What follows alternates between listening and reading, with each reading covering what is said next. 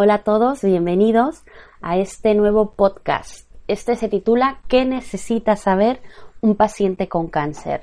Mm, este podcast ha surgido de ver que en la consulta, donde vienen pacientes oncológicos y familia, traen todos de alguna u otra manera eh, las mismas dudas, ¿no? Todos traemos los mismos miedos aprendidos a la hora de afrontar la enfermedad y hablando con algunos pacientes me sugirieron, ¿no? Que por qué no hacía yo un podcast o por qué no voy haciendo una serie de podcasts con las cosas que vamos hablando en la consulta y que vamos trabajando.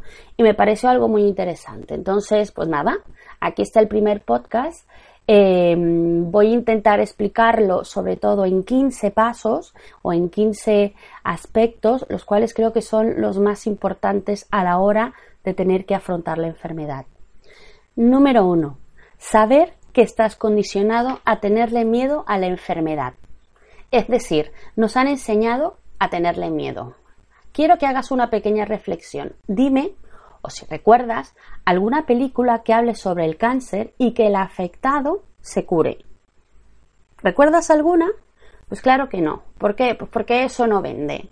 Pero todas esas imágenes están en tu cabeza, esas imágenes donde ves al protagonista vomitando, demacrado, sin pelo, pasándolo realmente mal. Entonces, ¿qué pasa? Todas estas imágenes las tenemos en la cabeza y realmente te van a predisponer a pensar que tú vas a pasar por lo mismo. Así que desde ya, en el primer paso, te propongo que sueltes toda esa maleta cargada de miedos aprendidos. Nos han enseñado a tenerle miedo. Número 2. Saber que tus pensamientos van a condicionar al 100% tu estado de ánimo y por ende esto va a condicionar tu calidad de vida, tus relaciones personales, tu calidad de sueño, va a condicionar también los efectos secundarios hasta tu propia digestión. Vamos, impresionante todo lo que esto puede generar. Así que Pide ayuda profesional para aprender a, controlar y a gestionar estos pensamientos. Lee libros. Hay un montón a día de hoy que te dan algunas pautas. Adquiere herramientas para aprender a gestionarlos correctamente. Número 3. Saber que puedes hacer muchísimas cosas para sentirte mejor, tanto física como psíquicamente. No adoptes por nada del mundo una actitud pasiva. Coge el mando e infórmate. Muchas personas al momento del diagnóstico están todavía en estado de shock y todavía no pueden coger esa actitud, ¿no? Un poco más activos.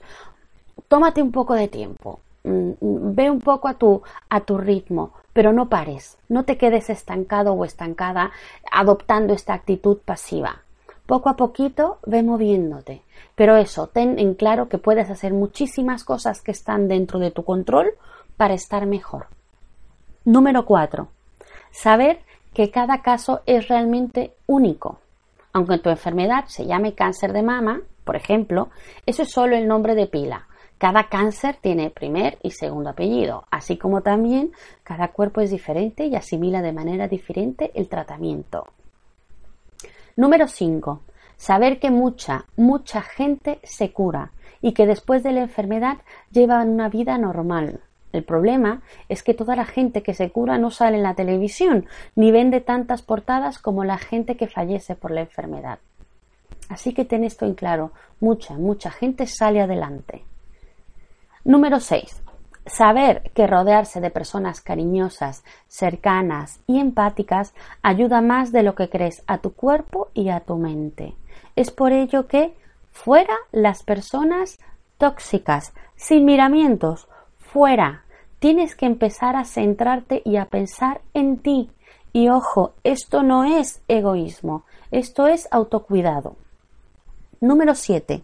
Saber que mientras más sepas adaptarte a los cambios internos y externos, más fácil y llevadero será el proceso de la enfermedad. Así que por favor, deja a un lado las comparaciones de yo antes y yo ahora, yo antes y yo ahora. Eso no te ayuda no te ayuda. Ten en cuenta que después de la enfermedad no vas a ser la misma o el mismo, pero eso no significa que vas a ser ni mejor ni peor, no, simplemente vas a ser diferente. ¿Y por qué te digo esto? Intenta pensar en algún momento de tu vida en la cual, en alguna crisis, Todos a lo largo de la vida pasamos una crisis. Pues la enfermedad es una crisis más. Pues intenta pensar la última crisis que hayas pasado y te apuesto que has cambiado.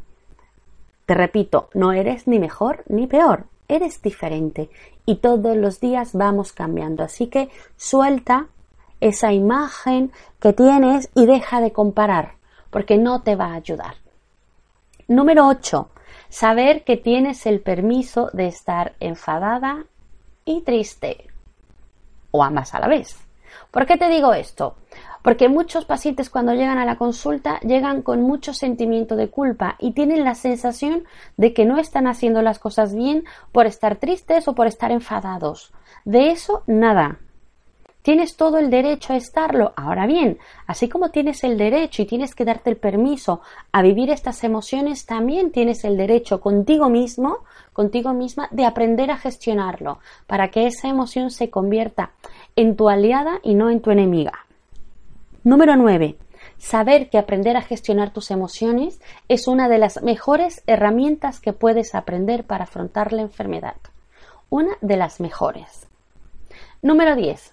Saber que tienes el derecho a saber todo sobre tu enfermedad y también derecho a no querer saber nada, el derecho a la no información. Elijas cual elijas, esto no quiere decir por nada del mundo que seas o más o menos valiente, no tiene nada que ver.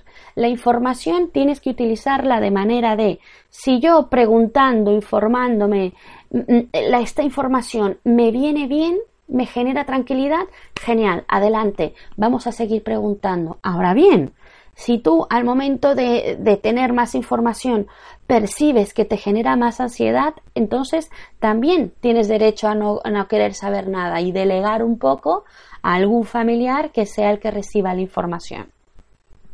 Número 11.